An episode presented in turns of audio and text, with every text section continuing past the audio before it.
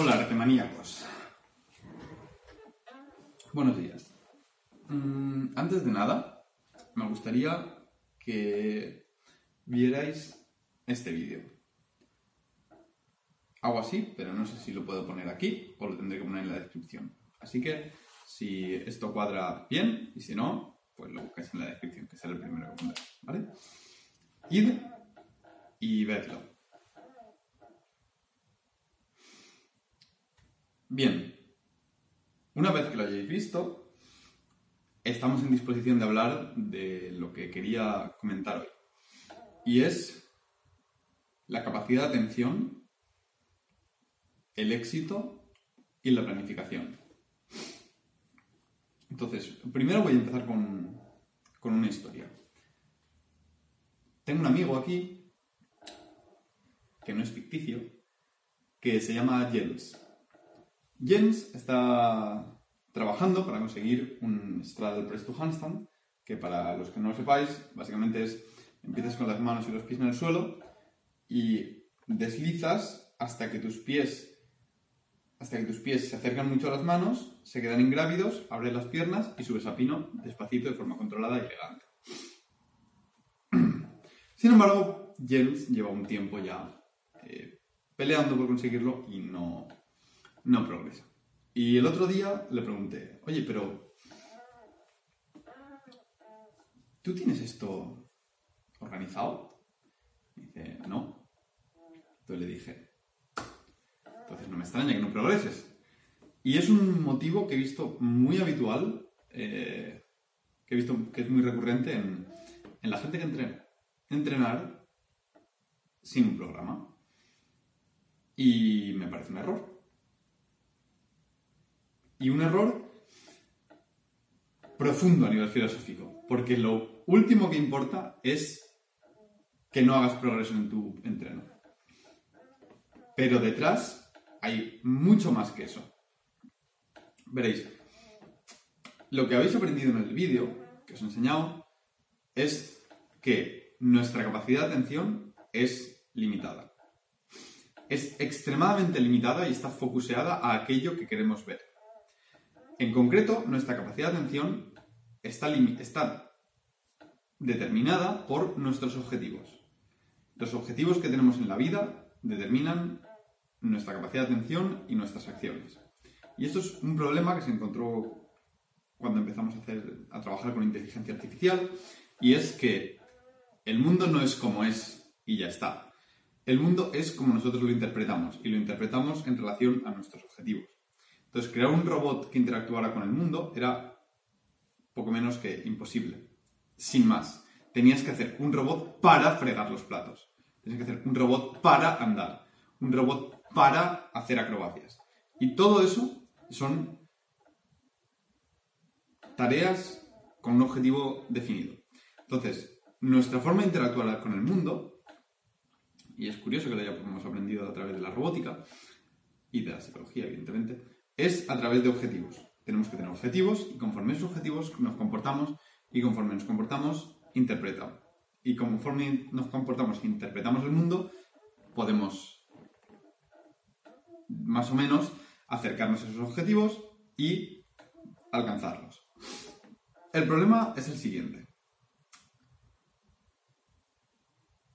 Conseguir un objetivo que valoras, digamos, el, que este, este concepto, conseguir un objetivo que lo valoras, que vamos a llamar técnicamente el éxito, es una línea extremadamente fina. Es un, un, lugar dentro de la vastedad de las posibilidades pequeñísimo. Y es subjetivo, porque ese lugar, esa línea, solamente emerge, solamente tiene valor cuando tú se lo das.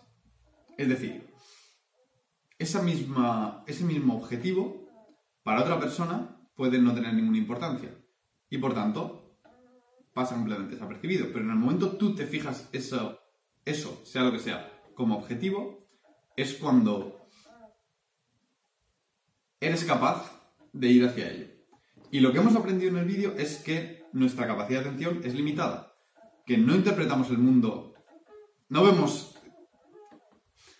el mundo como un torrente objetivo de información que luego nosotros decimos filtrar conscientemente. No, no, no, no, no, no. Eso está muy lejos de, cómo interpretamos el mundo y es algo que he aprendido pues, a de este vídeo, a base de escuchar a Peterson, a base de leer eh, libros de falacias psicológicas como eh, You're Not So Smart, El mundo y sus demonios o The Skeptic Guide of the Universe. Interpretamos el mundo subconscientemente constantemente. Es la única forma de lidiar con la ingente cantidad de información que tenemos a nuestro alrededor. Si no fuésemos capaces de filtrar toda esa información, estaríamos abrumados y seguramente nos quedaríamos paralizados por el exceso de información. Entonces, ¿cómo decide nuestro cerebro filtrar qué es importante y qué no? pues lo hacen basándose en los objetivos. Tú te fijas objetivos que valoras, hay objetivos mayores que otros, hay objetivos más biológicos que otros, el sexo, por ejemplo, es biológicamente un objetivo importante, pero a nivel objetivo, por ejemplo, subjetivo, consciente, subjetivo consciente es la palabra. En la carrera, conseguir pareja, en el entrenamiento, una dieta saludable, dormir las horas que necesitas, pasar la mañana estudiando y no grabando vídeos. Todo eso son objetivos que tú te defines. Y conforme a esos objetivos, tu cerebro va a interpretar la realidad. Entonces, ten mucho cuidado con los objetivos que te defines y los, y los ideales que te marcas. Voy a hacer aquí una referencia al vídeo de los ideales que tengo por ahí. Ideal, un ideal alto es un juez muy severo. Conforme a estos ideales, conforme a estos objetivos es como vas a interpretar el mundo.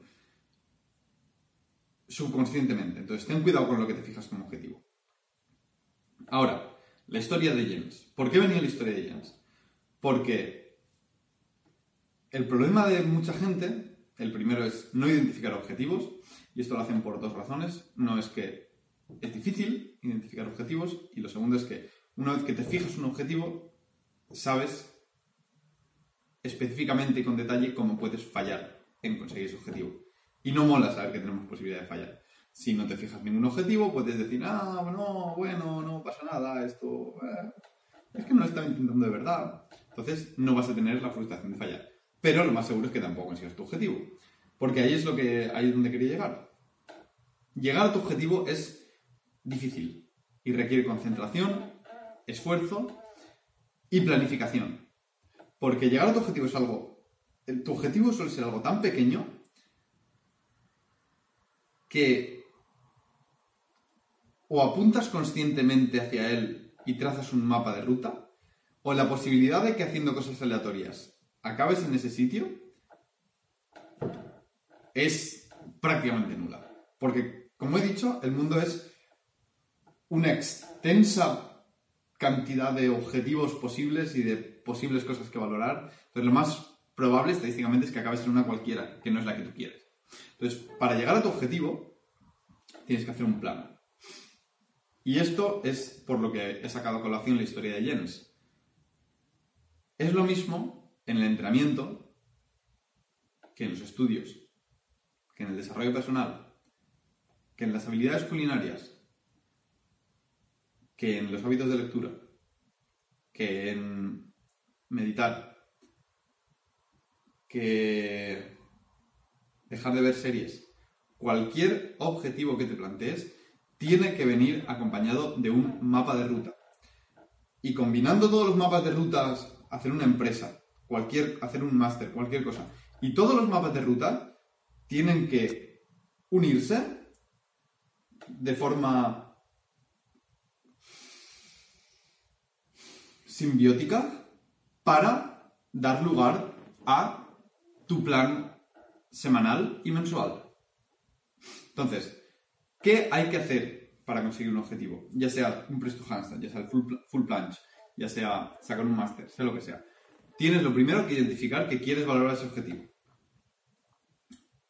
Lo segundo, tienes que saber, tienes que valorar cuánto trabajo va a requerir conseguir ese objetivo. Y tienes que valorar cuántas cosas estás dispuesto a no hacer para conseguir ese objetivo.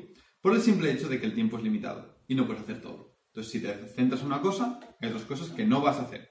Sé consciente de lo que no vas a hacer. Porque hay mucha desilusión y mucho fracaso debido a que la gente se orienta a un objetivo, luego se da cuenta de que está dejando de hacer otras cosas, quiere hacer también esas otras cosas, entonces abandona su objetivo, entonces acaba haciendo nada. Y acaba frustrado porque evidentemente no ha conseguido el objetivo. Entonces, sé consciente de lo que tienes que sacrificar. Y vuelve a valorar ahora que tienes el objetivo y el sacrificio. ¿Estás dispuesto a realizarlo? La respuesta es sí. De acuerdo, vamos a por ello. Quiero que te sientes y quiero que pienses en silencio, en el móvil, durante 10, minutos, una hora, una semana. Lo que necesites para estructurar un buen mapa de ruta a corto y a largo plazo para conseguir tu objetivo. Para esto tenemos que empezar desde escalas de tiempo muy grandes hasta escalas de tiempo muy pequeñas. Es, un método desarrollado más o menos, aunque tampoco es demasiado clever, en el libro The One Thing, o Essentialism, ya no sé cómo se llamaba, que básicamente es, este es mi objetivo. Ponle que es un objetivo a, cinco años, a un año vista, vamos a ponerlo, para hacerlo redondo. ¿Cuál debería ser la progresión óptima en cada trimestre para que yo estuviese contento con la progresión, con el acercamiento objetivo. ¿De acuerdo?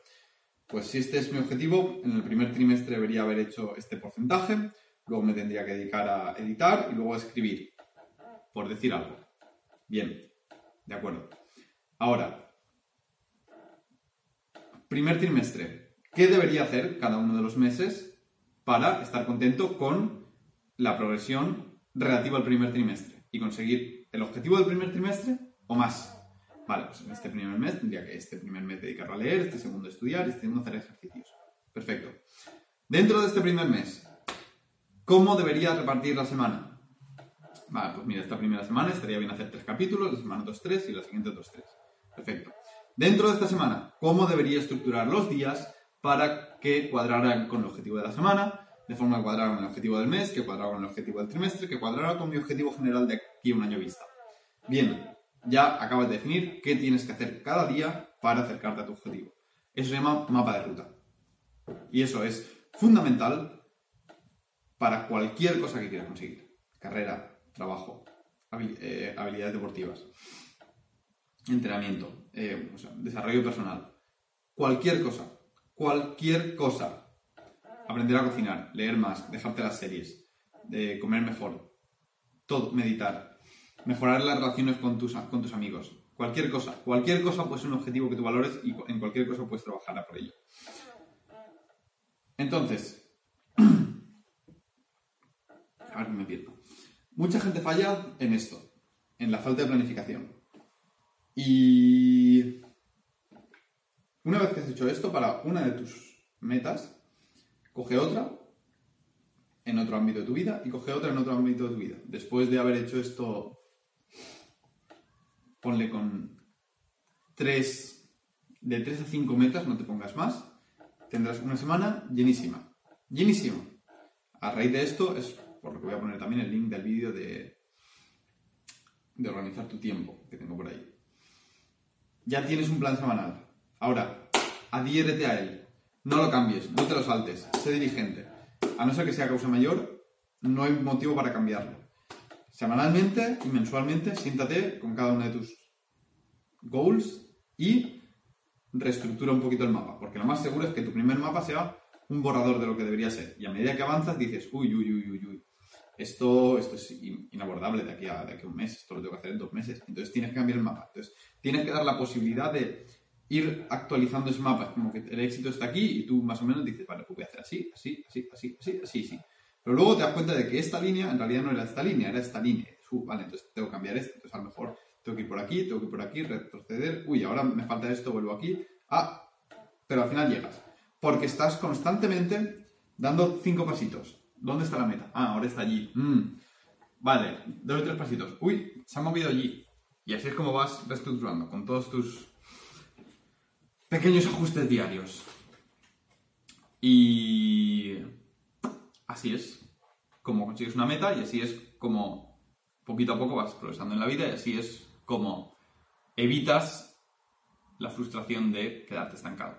Pero no puedo hacer más hincapié en esto. Es algo difícil, requiere esfuerzo, requiere diligencia, requiere adherencia. Y es mejor quedarse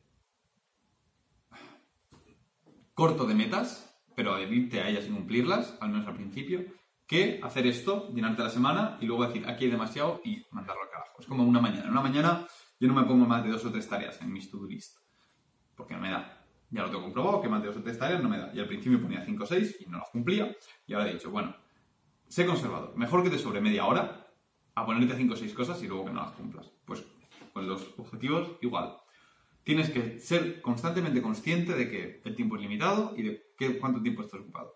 Y que si te surge otra oportunidad para hacer otra cosa, del estilo, oye, ¿quieres participar en un podcast? ¿Quieres dar una clase de tal a la semana? ¿Quieres empezar a dar clases particulares? ¿Quieres este mini, mini trabajo? Párate antes de decir que sí o que no. Mira de verdad tu horario, mira de verdad cuánto te alteraría tu horario eso y decide conscientemente. Y lo más probable es que la respuesta sea no, no me cabe. A no ser que estés dispuesto a ampliar el plazo de consecución de tus objetivos. Así que no tengo más que añadir. Espero que haya sido un buen vídeo. A mí me ha gustado hacerlo, la verdad. Este, este particularmente creo que estaba ilustrado. Puede ser porque haya porque he estado meditando últimamente otra vez. Mm, decidme vuestros comentarios. Muchas gracias.